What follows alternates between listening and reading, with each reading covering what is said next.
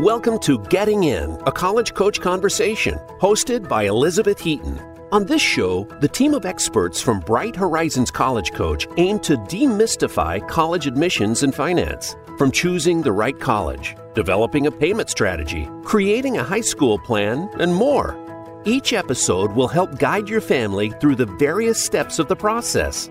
Now, here is your host, Good afternoon, everyone, and welcome to Getting In, a college coach conversation. Thrilled to have you all with us today. Quick little plug to please review us on Apple Podcast. I know there are a number of you who've been listening to the show for years. We would love for others to find it, and that's one way we can ensure that.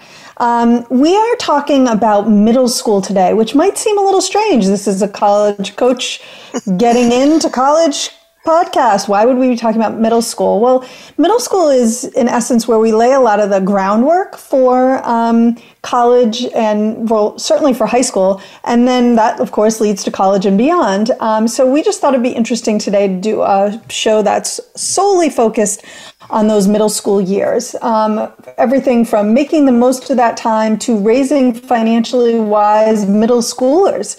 Um, there's no time like the present than to get your kids sort of more acclimated to financial matters. And speaking of, my colleague and former Harvard and Boston University financial aid officer, Jan Combs, is here to discuss those very things with me. Hi, Jan.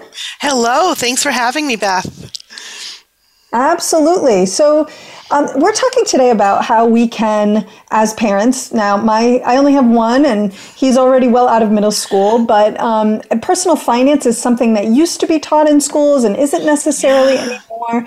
And so we thought it would be helpful to talk a little bit to parents about, you know, things that they could be teaching their kids about personal finance. So. I guess that's my first question for you: is how can parents um, do that? Right. So, and and I think a lot does fall on our shoulders as parents. I, I have a middle schooler as well as a bunch of older ones. Um, and I asked her, you know, are you doing anything in math class related to personal finance? She's like, no.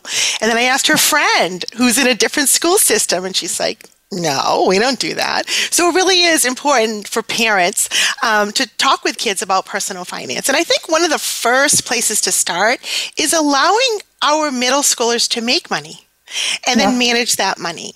And I think one of the best ways is to offer them an opportunity to earn an allowance. And I do say earn.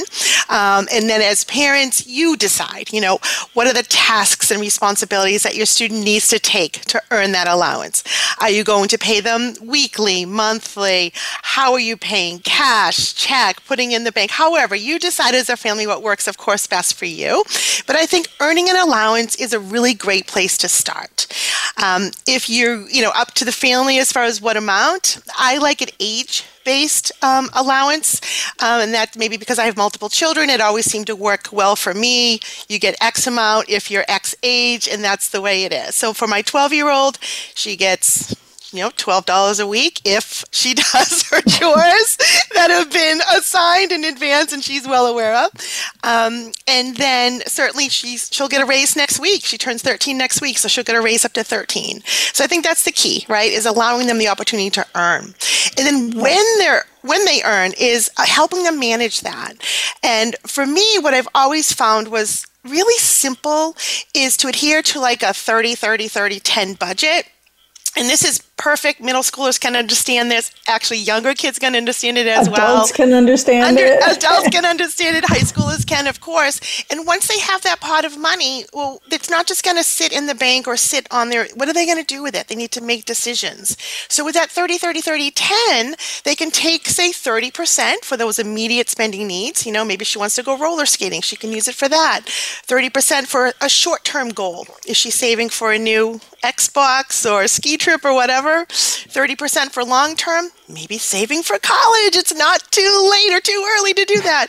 And then 10% for maybe charity um, or gifts or school fundraisers, things like that. And parents can tweak it, you know, whatever works based on their values and whatnot. But I feel like a budget like that helps your child make decisions and set goals and manage that money under your careful guidance. So that's what I've right. been doing, and it seems to be working so far so good. well, and I think one interesting thing there, of course, is right.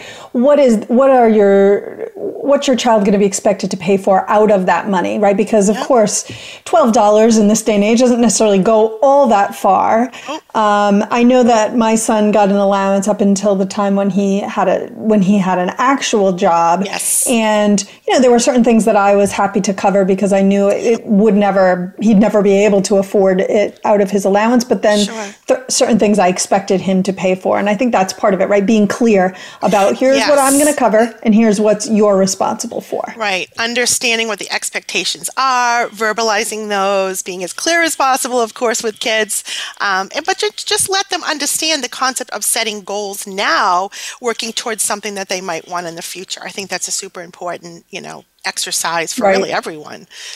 Yeah. Yeah, and I mean, part of this obviously requires a budget, right? So if you are going to be if you're going to be divvying up your money in that 30 30 10 or whatever that is going to look like for you and your family it's probably going to require a budget. If your daughter's going to use her 30 for immediate needs on skating she needs to mm-hmm. understand how much does skating cost? How long will she have Yep. to save up for in order to go right? So how do you you know do you think budgeting is a good idea to introduce now? Is that something that is appropriate for middle schoolers Yeah, I definitely think it's appropriate for middle schoolers, kind of in, in, in simple ways. Um, both elementary kids and middle schoolers can understand in simple terms.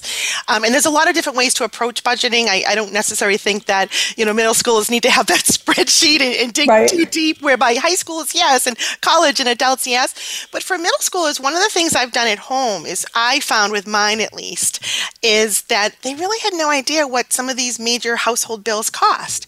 And so I would show them the cable bill, for example, because they can relate to that. They ha- like their movies, they like their TV, their internet, so they can relate to the cable bill because they need it. And I actually broke it down for my daughter recently, saying, you know, it's $200 roughly. And, you know, at X amount of allowance. Um, I think I used the example of a 14 year old at the time, so $14 per week. Essentially, it would take 14 weeks of allowance to cover that one cable bill.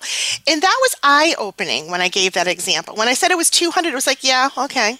When I said Right. 14 weeks of doing chores equals covering one month, then it was like, whoa. one month right exactly, which means exactly. you know you how would you afford it if you don't have a job that pays you a little bit more than what Exactly. the 14 year old was making Exactly. And Yeah. knowing that you need to save to cover those bills. So that was quite eye opening. Um, so I think just breaking down a, a cost or an expense that kids can relate to is a really good way of showing them the value of money and how their work relates to paying those bills. Yeah, no, absolutely. And it goes a long way to understanding not just the cable bill, but then maybe extrapolating out to, ooh, well, how much money are we spending on food every month? Mm-hmm. And, you know, I don't know about you, and this may be different for your daughter versus for your sons, but I know that my son spent a lot of his allowance on fast food. Yes. And it really adds up the amount of, you know, like it seems like it's not super expensive, but if you're going to McDonald's, on a semi regular basis and Mm-hmm. almost daily basis, that's going to really eat into Yes. whatever money you have available, right? Yep. My boys were big into that as well. Yeah, yeah. Uh, Her it's about lip gloss, but it- there you go, right? But lip gloss is cheaper. I have to say, maybe one of the few places where girls can be cheaper. Not that girls don't like fast food, but I just know it was like a major budget expenditure Yes. house, and I think continues to be. Um, Yep. I So I'm not even re- as in it. yep. I even remind my adult sons who are grown and flown and on their own and working and making lots of money how eating out can impact household budgets. So I think at every age it's something it's a valid conversation. Right. One thing that I used to do, I so I love to, I like to shop in any real form uh, you can think of. Like I like to shop for clothes, I like to shop for presents, I like to shop for food a lot. Actually, I'm a, Yeah. so when I was in middle school, I um, my mom would come up with a list of what she needed from the grocery store, and then we would go. But I would have a budget, so I could buy things so long as it was in the budget, I could choose Yeah. things that I wanted to buy. Right. And then actually, when I got to be in high school, I didn't I wouldn't say it was my job to do that, but I would regularly be the one who went grocery shopping because I liked doing it and I just always had a, a budget that I had to hit. Right. So I kind of got pretty good at like I didn't have a phone at the time to, and I didn't bring a mm-hmm. calculator along. I just sort of in my head would kind of keep a running tally. And yep. it certainly told me, wow, like this is not inexpensive, this buying food for a family of four on a weekly basis. And right. I got an early introduction to that in middle school. That's awesome. Yeah. And I do think there's a lot of value in whether it's food shopping or back to school shopping or planning for a birthday party or whatever it is, um, having a parent give their middle schooler a budget. Yes. Um, I did that. And this is also when you can incorporate those needs versus wants conversations, which I think are so very important for personal finance in general, is understanding the difference between what's a need, what's a want. Mm-hmm. Um, and so, same thing goes with school shopping, for example. My daughter would just love to go to Target and take the cart around and fill it up and not think about anything. Mm-hmm. But I go in with her, give her a budget, and say, "This is what you have." And don't forget, um, it, you know, it's not just about you know three or four pairs of holy jeans, right? Right. Um, but you need to, you know, what do you need? You also need socks, and you also need shoes. You need to incorporate everything that a real want, excuse me, real needs, um, right. along with all of your wants. So whether it's grocery shopping, back to school shopping. Um, next week's her birthday, so she's going to have a party. And so she's going to go and she's going to have a budget and decide what she wants for goodie bags, right? And she yeah. has to decide. It's not endless. Um, so, same, yeah, same concept, Beth. I love it. Uh, it's real life stuff where they can learn and they're using their, your, their mind, right? Using math and all that, but really kind of making key decisions about what they need um, and versus what they want and making sure it works in the budget. Yeah. Yeah. And I, and I, I mean, I love the needs versus wants. And I also think sometimes you can show how money can be a convenience and how sometimes it's time versus money and which is more valuable to you. And so, an example that I would also share that you could do with middle schoolers is school lunch, right? So, yeah. school lunch is typically more expensive than what you might do if you bought all the groceries and then made your lunch every yeah. day. And so, you can have the choice of do you want to buy school lunch? Um, or do you want to bring your lunch from home? And you might even say, This is how much it costs for school lunch every week, and I'll give you that money and you can use it to buy groceries and make your lunch and then whatever is left over you can have you as pocket keep, money right, right? you yeah. keep it. Or if you just don't want to be bothered by making your lunch every day then that's fine. You can buy it at school. Either way as a parent it's not falling on your shoulders to make right. a lunch. Right. and it's also teaching, I like that. Right? I, I like that too. Man did I was so over making lunches by the yeah. time my son graduated from elementary school.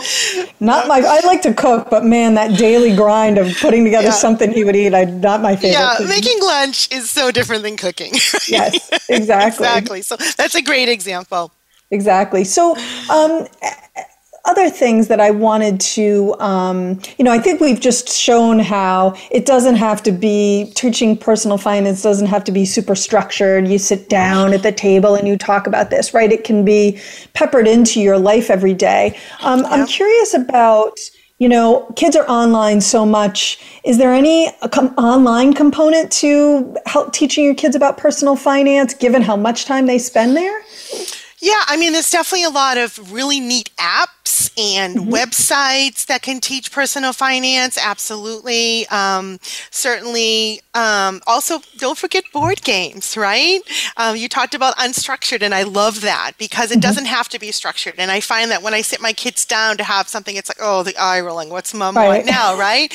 But you're playing a board game. It's fun. It's family fun. You're bonding, um, playing Monopoly, playing Life playing um, Payday or the stock exchange game, whatever it is. I remember playing Life with my middle schooler uh, a few years ago, and she was like, what's insurance you know and, right. what's a mortgage and like we had some really great conversations but it wasn't like i was talking at her we mm-hmm. were just mm-hmm. having great conversations while we were having fun moving the pieces around the board so i think i actually think unstructured is much better whether it's through a board game through watch just um, you know a road trip doing shopping trips whatever it is or using some of the apps um, mm-hmm. and websites that are available to you i think unstructured is great and i think it's a great way to um, get, get get get lessons across. Yeah, in a casual like, way. two favorite apps that you would recommend to parents out there right now. So, one of my colleagues uses S'mores Up.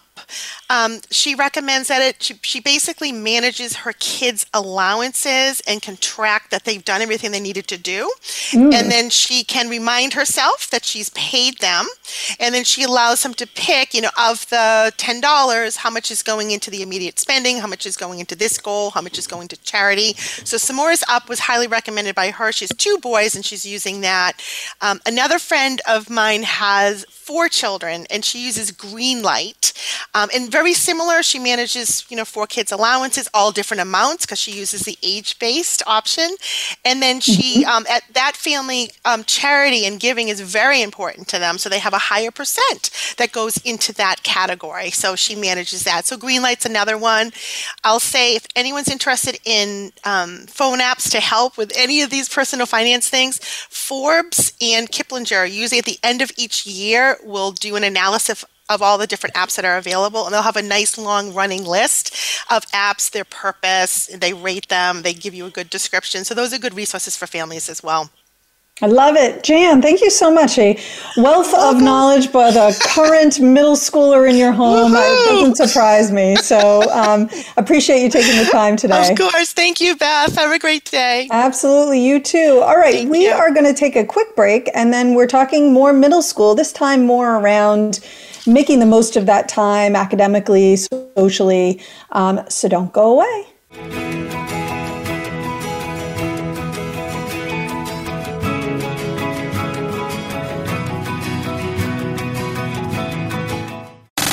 Have you friended us on Facebook yet? Why not? Just go to facebook.com forward slash voice America or search for the keywords voice America. Once you are part of our Facebook network, you'll receive daily messages about what's happening with our shows, this week's featured guests, and new happenings at the Voice America Talk Radio Network. And you can add your voice to the always active discussions on our timeline. Just go to facebook.com forward slash voice America or search for voice America.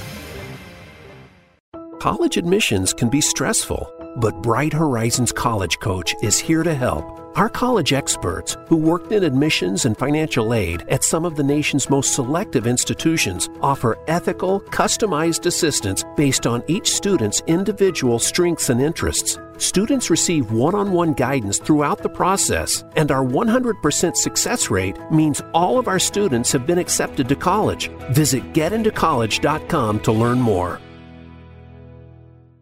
When it's time to go through the college admissions process, look to Bright Horizons College Coach for ethical guidance and customized support. Our educators will get to know your students' ambitions and talents, help highlight hard won achievements, and create a plan for getting into a top choice school. That plan includes helping your student choose classes and extracurriculars, create a college list, brainstorm and edit essays, and navigate college financing options. Visit getintocollege.com to learn more.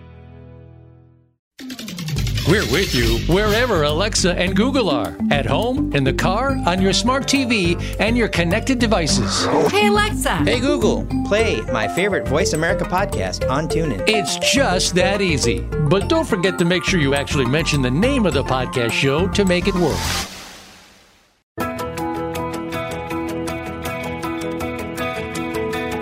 You are listening to Getting In, a college coach conversation. To submit a question for an upcoming listener Q&A segment or to suggest an idea for a future segment, please send an email to gettingin.voiceamerica at gmail.com. Now, back to the show. Welcome back, everyone, to Getting In, a college coach conversation. Um, we're talking all things middle school today because middle school is a foundation for high school, which in turn is the foundation for college so that's how we roll today. Um, I'm excited to have two people who have either had a middle schooler in their home recently or currently have a middle schooler in their home. They also happen to be colleagues of mine and former uh, admissions officers Kimberly Acelta, formerly of Babson and Holy Cross, and Mary Sue Yoon, formerly of Barnard College and Whittier Colleges. Welcome, ladies. How are you? Good. Thank you, Beth. Absolutely. Thanks for joining today. So, middle school, it's it, as I, I kind of acknowledged at the beginning of the show that it feels a little odd to be in the context of a of a podcast about getting into college talking about middle school. But um, I do think that this is where, in many cases, I mean, it really is, right? The groundwork for high school is laid in middle school. I, I, I, was thinking earlier today when I was thinking about doing this segment about how when my own son went, somehow like he got all the way through elementary school and it was still just this kind of like fun thing he was doing. I, I don't know. It just didn't seem like super it's not that it didn't seem important, but it didn't seem really serious. It didn't seem very connected to the work that I was doing every day. And now, then when he went to middle school, I thought, oh, all of a sudden we got into like the more important part of college, of school. Like, when did that happen? And so I suspect that many parents may feel similarly that, um, you know, if they haven't been thinking about it all that much or that worried about it, when middle school hits, that tends to kind of ratchet things up a little bit. So, um, I thought we could start by talking about academics and, um, you know, Kimberly, from your perspective, what are some of the most important things that you're asking students or parents should be keeping an eye on academically in middle school? So, I think a couple things. Number one, that they're exploring all different areas of academics. I mean, I think the curriculum is pretty much set up to allow them to do that anyway, but letting them explore and see what they enjoy and get engaged in class. Um, what I noticed with one of my people who live in my home when they were middle school, all of a sudden homework became an important part of the grade. And that was something that even at given what I've been doing for the last 20 years, realized I hadn't really had that conversation with him about it's performing in class and it's getting ready for quizzes and exams and doing projects, but how important homework was. So I think, and as we think about academics and they start to actually get real grades, and there might be quarters or semesters that happen all of a sudden seem to matter in middle school, homework became a really big thing in my house as we thought about academics and the importance that it played in grades. Mm, so that was something yeah. that was I think a surprise for my students. I think can sometimes be a surprise for parents. And all of a sudden that changed. No longer were the little folders of stickers and smiley faces coming home from middle school, but now these were real grades yeah. that felt like they meant something. And I know we'll talk a little bit about that today too. Right. But you know, all of a sudden grades and academics seem to feel more important. I, personally, to answer your question, I think it's really important for them to explore, but homework impacts those grades. And I think we're going to talk a little bit too about what those grades can then mean for the future in ninth grade. Right, right. Well, speaking of that, Mary Sue, um, one of the things that came up when we were planning for this was um, there are a couple of areas of academics in which you're going to be on a track. So maybe you could talk to us a little bit about those two areas. Right. Absolutely. So I think in, you know, generally in most middle schools, there's going to be sort of those core courses English and history and math and science, and sometimes world language. Um, and those will start in the middle school year. I mean, the students been doing them since elementary school, but they'll sort of start as distinct classes in the middle school years, and some of that tracking starts. Um, the real differentiation in the tracking, though, I think uh, happens most in math classes and sometimes mm-hmm. world language classes in a way that can impact what classes they may be able to take in high school. So uh, there's going to be a standard track which most students go through and, and then are well prepared to go on to high school. But if your student is, for example, more advanced in math, they may be offered an opportunity to take a higher level math class that might bump them up a level in math um, for their high school math sequence.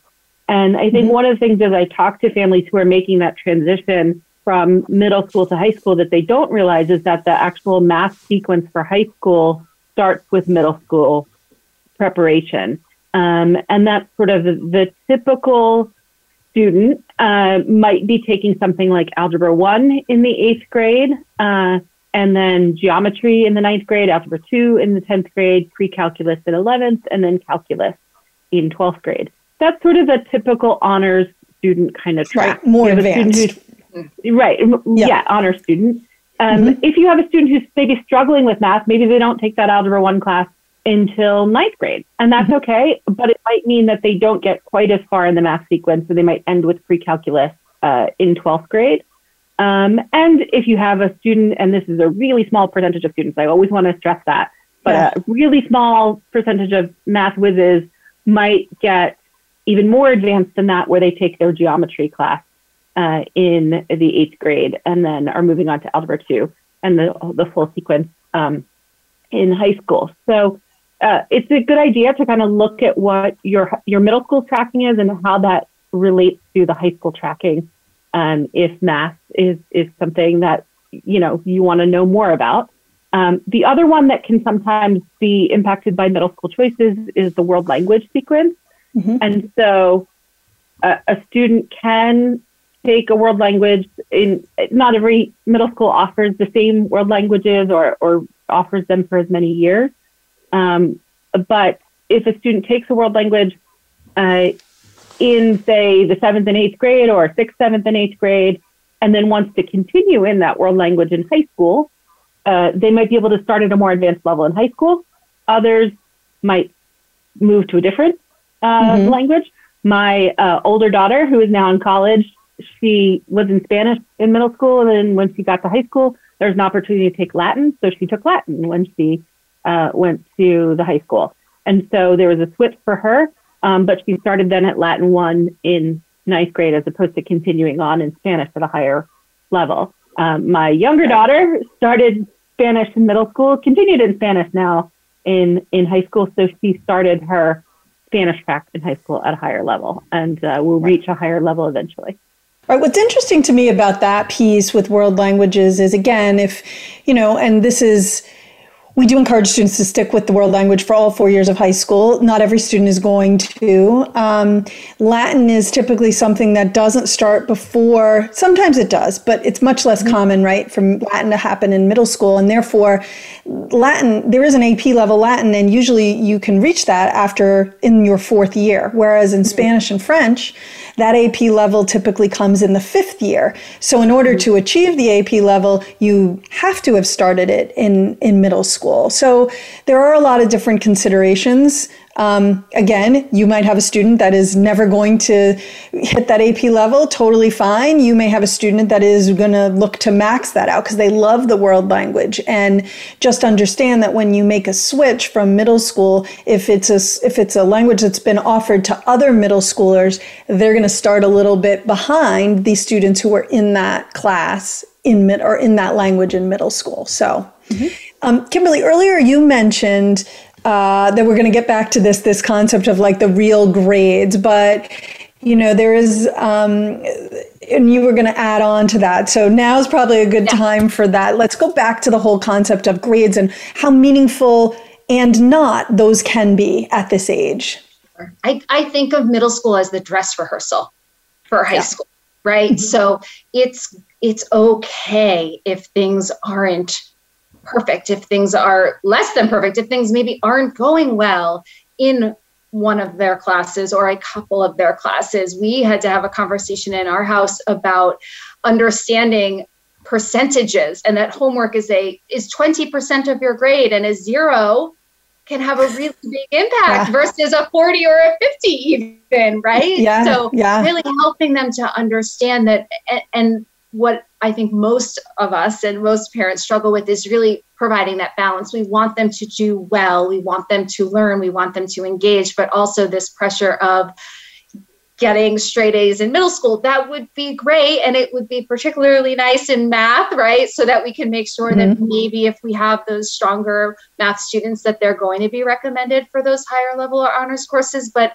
at the end of the day, high school or middle school is about learning to engage in the classroom, learning to manage your homework, learning what classes you like or you have the skills or the strengths in. And the grades are less important if we think about our jobs on the college admission side, right? right. So, yeah, really very much the dress rehearsal to have everything laid in place so that they can hit ninth grade running. That's Right.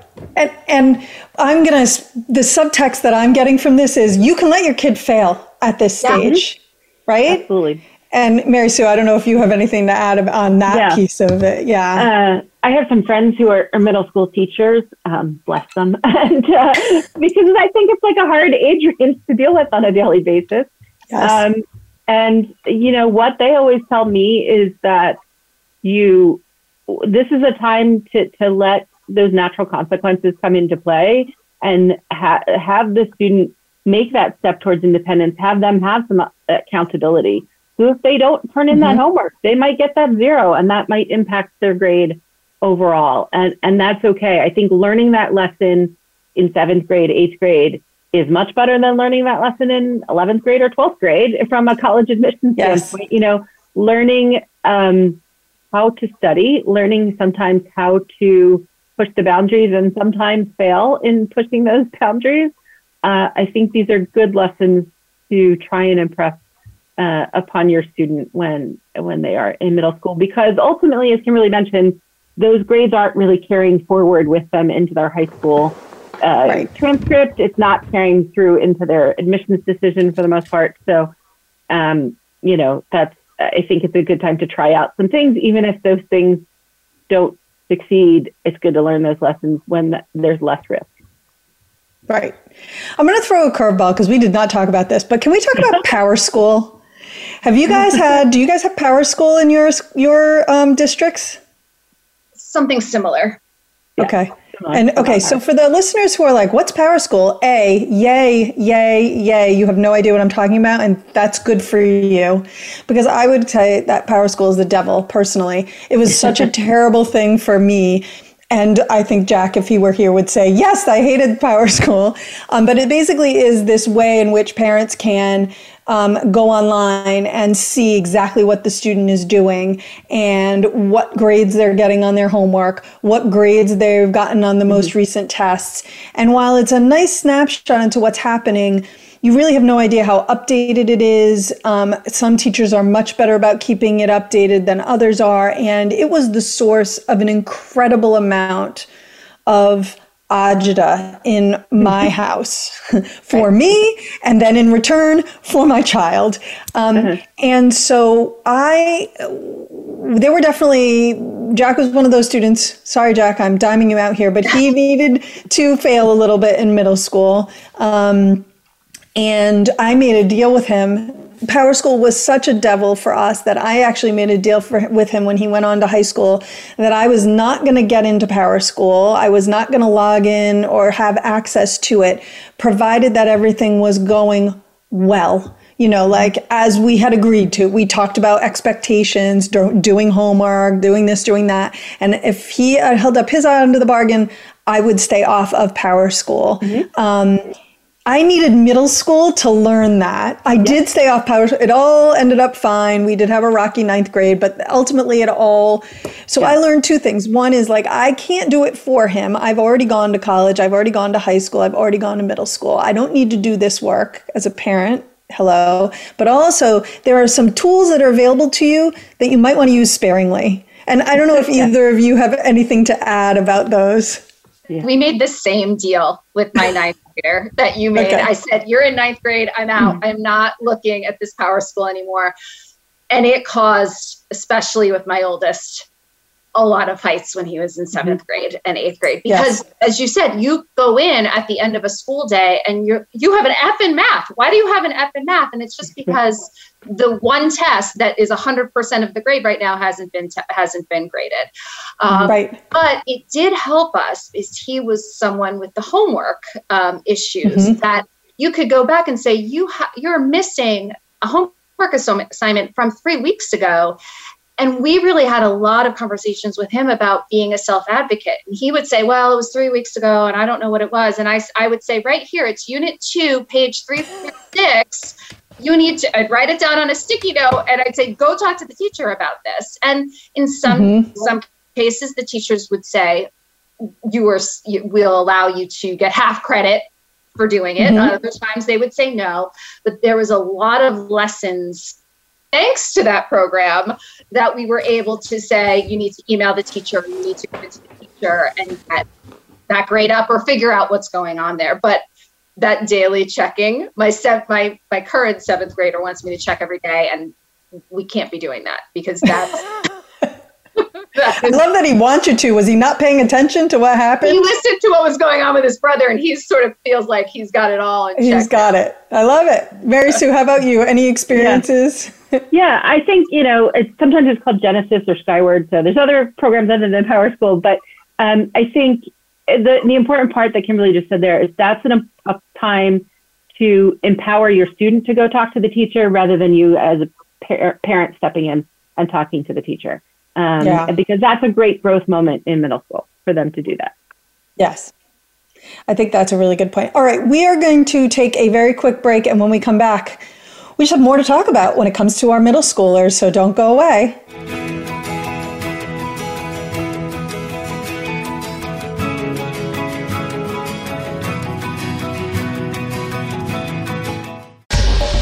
Get the news on our shows and other happenings by following us on Twitter. Find us at VoiceAmericaTRN or twitter.com forward slash VoiceAmericaTRN. College admissions can be stressful, but Bright Horizons College Coach is here to help. Our college experts, who worked in admissions and financial aid at some of the nation's most selective institutions, offer ethical, customized assistance based on each student's individual strengths and interests. Students receive one on one guidance throughout the process, and our 100% success rate means all of our students have been accepted to college. Visit getintocollege.com to learn more. When it's time to go through the college admissions process, look to Bright Horizons College Coach for ethical guidance and customized support. Our educators will get to know your students' ambitions and talents, help highlight hard won achievements, and create a plan for getting into a top choice school. That plan includes helping your student choose classes and extracurriculars, create a college list, brainstorm and edit essays, and navigate college financing options. Visit getintocollege.com to learn more. We're with you wherever Alexa and Google are at home, in the car, on your smart TV, and your connected devices. Hey, Alexa. Hey, Google. Play my favorite Voice America podcast on TuneIn. It's just that easy. But don't forget to make sure you actually mention the name of the podcast show to make it work.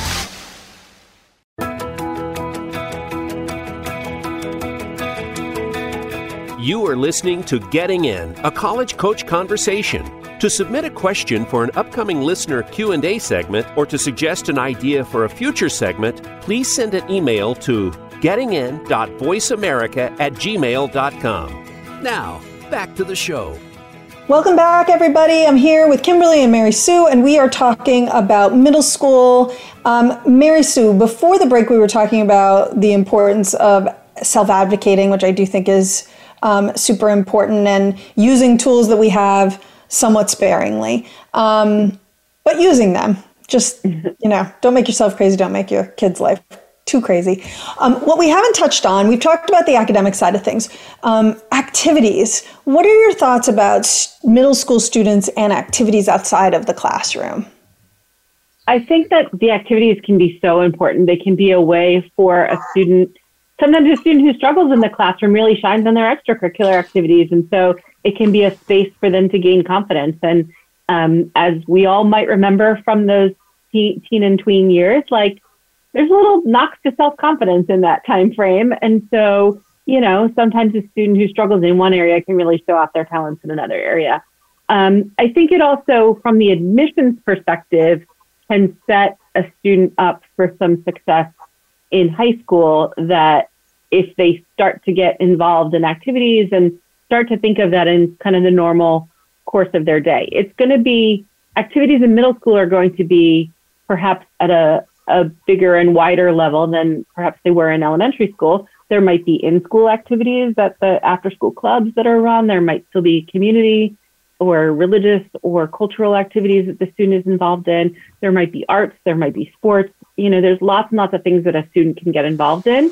Um, I uh, definitely push back on any student or family who says, there's nothing for my kid to do or they're not interested in anything. And I think you haven't cast your net wide enough. And, and really, to me, that's what middle school activities are all about. Try lots of things. You know, mm-hmm. maybe it's trying some arts classes, some sports classes, some after school clubs, some service, some stuff in the community. Try a few different things with the goal that by the time you're getting into those ninth and 10th grade years, you're maybe settling into the things that you love in, uh, in preparation for kind of deepening them in the later high school years. Right. And so, you know, my, my daughters were both involved in middle school.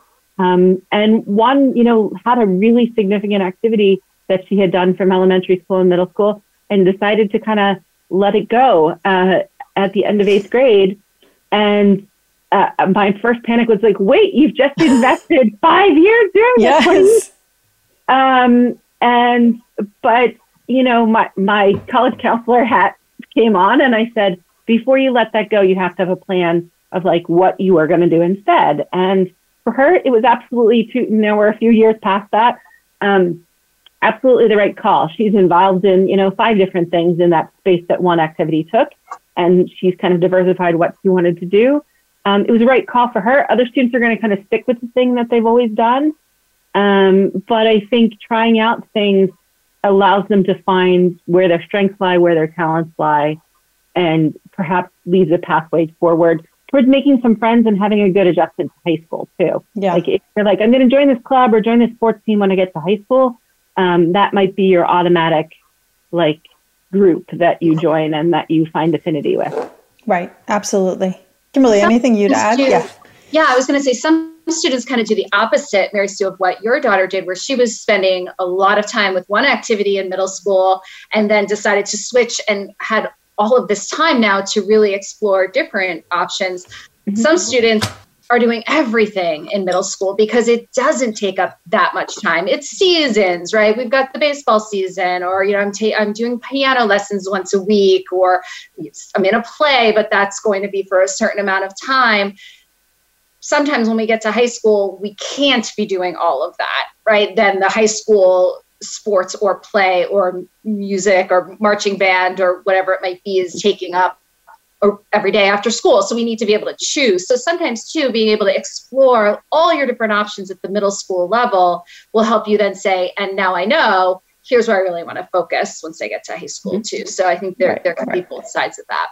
Yep. And so my question, Kimberly, so I, I knew Mary Sue's story where she decided to abandon the things she'd been doing, and I feel your panic because I would have done the same. Jack didn't really have anything that he had tied into too deeply by middle school, but your your son is doing the same thing that he's been doing for a long time, correct? Still correct. loves it. Yes. Yes. Yeah. So I have a son who did every single sport you can imagine from elementary and middle school and then got to high school and really two things were at play a high school that draws from not just our town but several towns so the competition for teams was already much harder mm-hmm. but he had also made a decision that he really wanted to focus in on one particular sport. So right.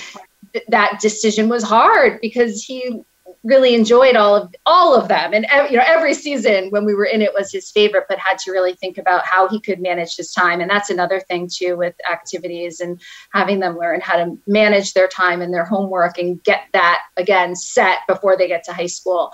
But sometimes you have to make some hard decisions once you get to high school because often you can't do everything that you right. that you had been doing Absolutely, very true. Um, the other thing with middle school, uh, we talked earlier about people who are teachers in middle school and like, wow, that's impressive. My father actually taught middle school for 35 plus years, middle school English and, and writing. So go dad, although he brought home a terrible, like, so I'm thinking about my summers, you know, you're, it's summer, your middle school. If you're not really involved in activities, there are other things that you can do with your kids, um, especially if you're working. I remember, God help me, every day of the summer, I had to find like a drawer or a closet in the house to clean out and reorganize. Um, yeah, exactly. I couldn't have been one a day because our house wasn't that big, but in my head, it was one a day. Maybe it was one a week. I don't know. Man, it was terrible. But if you are looking to encourage your student to get involved in things and they're telling you, I don't want to do anything, well, then get them involved in things you need done around the house. And you might be surprised at how quickly they find something to do in mm-hmm. school. So I always was involved in school. It's just I never had anything to do with myself during the summer. So, right. um, yeah. but I love this. Um, I love the idea of, again, I think the common theme we have here is it's time to explore, it's time to grow up a little bit, be more of a self advocate, it's time to take a little more responsibility. And if failure comes with that, then learning how not to fail, but letting your students do those things. Um, Mary Sue before we we started the segment today, um, you had mentioned that there's a real hot issue amongst your friends with middle schoolers right now, and I'm guessing, Kimberly, this is no different from you for you, and this is COVID learning. Learning loss and social skills loss. And mm-hmm. I'm wondering if you both have thoughts on how to combat this as a parent or how to support your student as they're trying to figure this piece out. Yeah. Who wants to go? I Mary, mean, so you want to go first?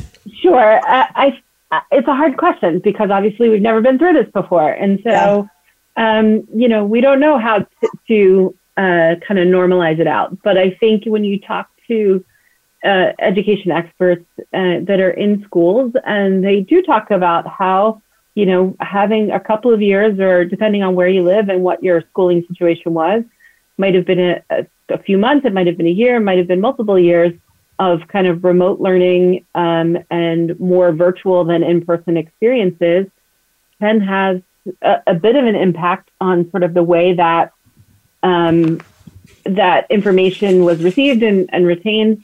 Uh, I think the good news is from that teachers are absolutely talking and, and recognizing this, and I have seen plans in place from a lot of teachers to, okay, how do we, you know, if if we'd like students to be in one spot and they're really not quite in that spot yet, how do we step forward the curriculum that kind of gets them back on course from an uh, academic standpoint? Because you can't always just say, okay, we're going to jump everybody three steps right. up when everybody's not ready for that. And so I think there is a recognition of that and sort of steps being made in a lot of educational environments to sort of uh, bridge where the students are and where they need to be um, over time. And I think it is going to take some time um, months, maybe a year or so, to be able to do that. But I think, you know, we we the the families listening are not necessarily going to be professional teachers, and so they may not know how to bridge those things academically. But the thing that you might have a little bit more impact is sort of those social skills and that movement towards independence. And I think um, for students who, again, might have been in kind of a small social environment for a little bit of time, it's in, encouraging, you know, when it, when available, when safe to do so, them to go out and be a little bit more independent. You know, uh, pick up the food from walk, you know, from the pizza place, or or uh, I used to joke. One of my friends, her daughter was painfully shy, and she didn't even want to order in a restaurant. Um, you know, from the waiter or waitress, and I was like, okay, well, that's that's something you need to like start get getting her to speak up in those situations, or um, for students, you know, who may be shyer and not as used to social interactions, starting to arrange some of those activities that are group activities.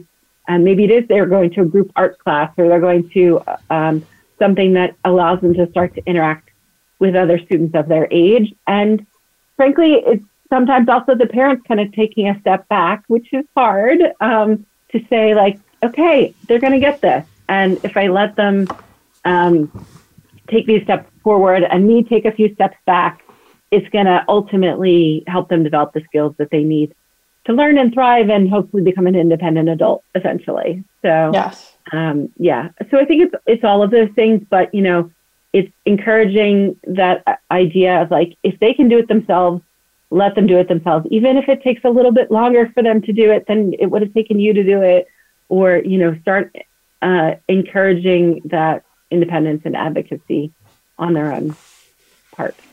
Kind of like what we were talking about in the classroom, just in life. It's always interesting to watch middle schoolers plan an event right? Mm-hmm. And then you're like, okay, how are you getting there? What time is it? Does the mother know at the house that you're all going to, right? But again, right. still allowing them to do it and then asking all the right questions and having them follow up and be advocates for themselves. Yeah.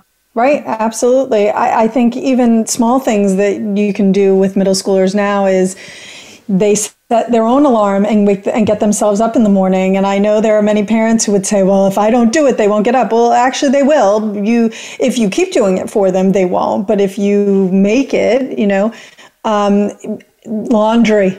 There is no time like the present for your children to do their own laundry than rather for you to do it. Making their own lunch. Actually, Jan and I were just talking about this. It's a way to balance budgets and like, oh, I'll give you this amount of money. You can either spend it on school lunch or you can, I'll buy you whatever groceries you want and you can make your lunch and you can keep what is left over. These are all things we can do to encourage independence. Um, we have a couple minutes left. One big thing that, um, that will happen for many middle schoolers, or for some at least, right? Some are going to go right from their middle school to the local high school, and that's not even going to be a question. But some are going to have some options and will be choosing. And so, Kimberly, any insights? I know that your son did that and, and made a different choice. So, any quick thoughts on that? Right. I would say, um, n- allowing them to look at options if that is something that is part of your process and you're able to do that. Mm-hmm. um, having them set some priorities about what they might be looking for but then also what you as parents are looking for. Um, and i think sometimes families are really really focused solely on one thing whether it's athletics or it's a certain activity that a school is offering or it's academics. We know on the college side are they going to get into college right we right. know that but right. um, it, it, truly is very similar to what we talk about when we think about colleges that the full experience so how are these four years going to help your child your your very young adults, right, grow into that mm-hmm. adult that you're going to send out into the world. That was a really big conversation for us. So, yes, you're there to learn. Yes, we want to make sure the academics are going to be appropriate for you as a student, but also what are all of the other pieces of this high school experience that are important to us as a family and that are going to make sure that we feel you're a confident, self sufficient, mature, young adults going out into the world. So right. thinking of all of those things, not just one school for the name or for their list of college matriculations, but really thinking about where your student can go and grow and learn because these are some pretty important years ahead for them. Right. And if they are comfortable and confident, then the likelihood is that's where they're going to do best. And if where you do best is going to lead to more options when it comes to college. So Thank you both so much for joining today. This is fun to do uh, segments with a couple of people rather than just me talking to one other person. So I appreciate it. Great. Thank you. All right. Well, all right. Next week, Sally is going to be hosting, and we're talking about essays, both whether it's too early to be working on essays and also on essays that are digging into some kind of trauma. What does that look like? Is that a good idea? Um, as you might imagine, there's some nuance. Um, we're also going to be talking about how to pay for college. Is it too soon to be thinking about that? I think we all know the answer is, of course, it's not. Um, don't forget to leave us a review on Apple Podcasts. The more we get, the easier it is for others to find us. Um, if you have questions for us, send them to us on Facebook. Um, we're on Instagram at College Coach BH. You could also email them to us at gettingin.voiceamerica at gmail.com. And don't forget, we are here every Thursday at 4 p.m. Eastern and 1 p.m. Pacific.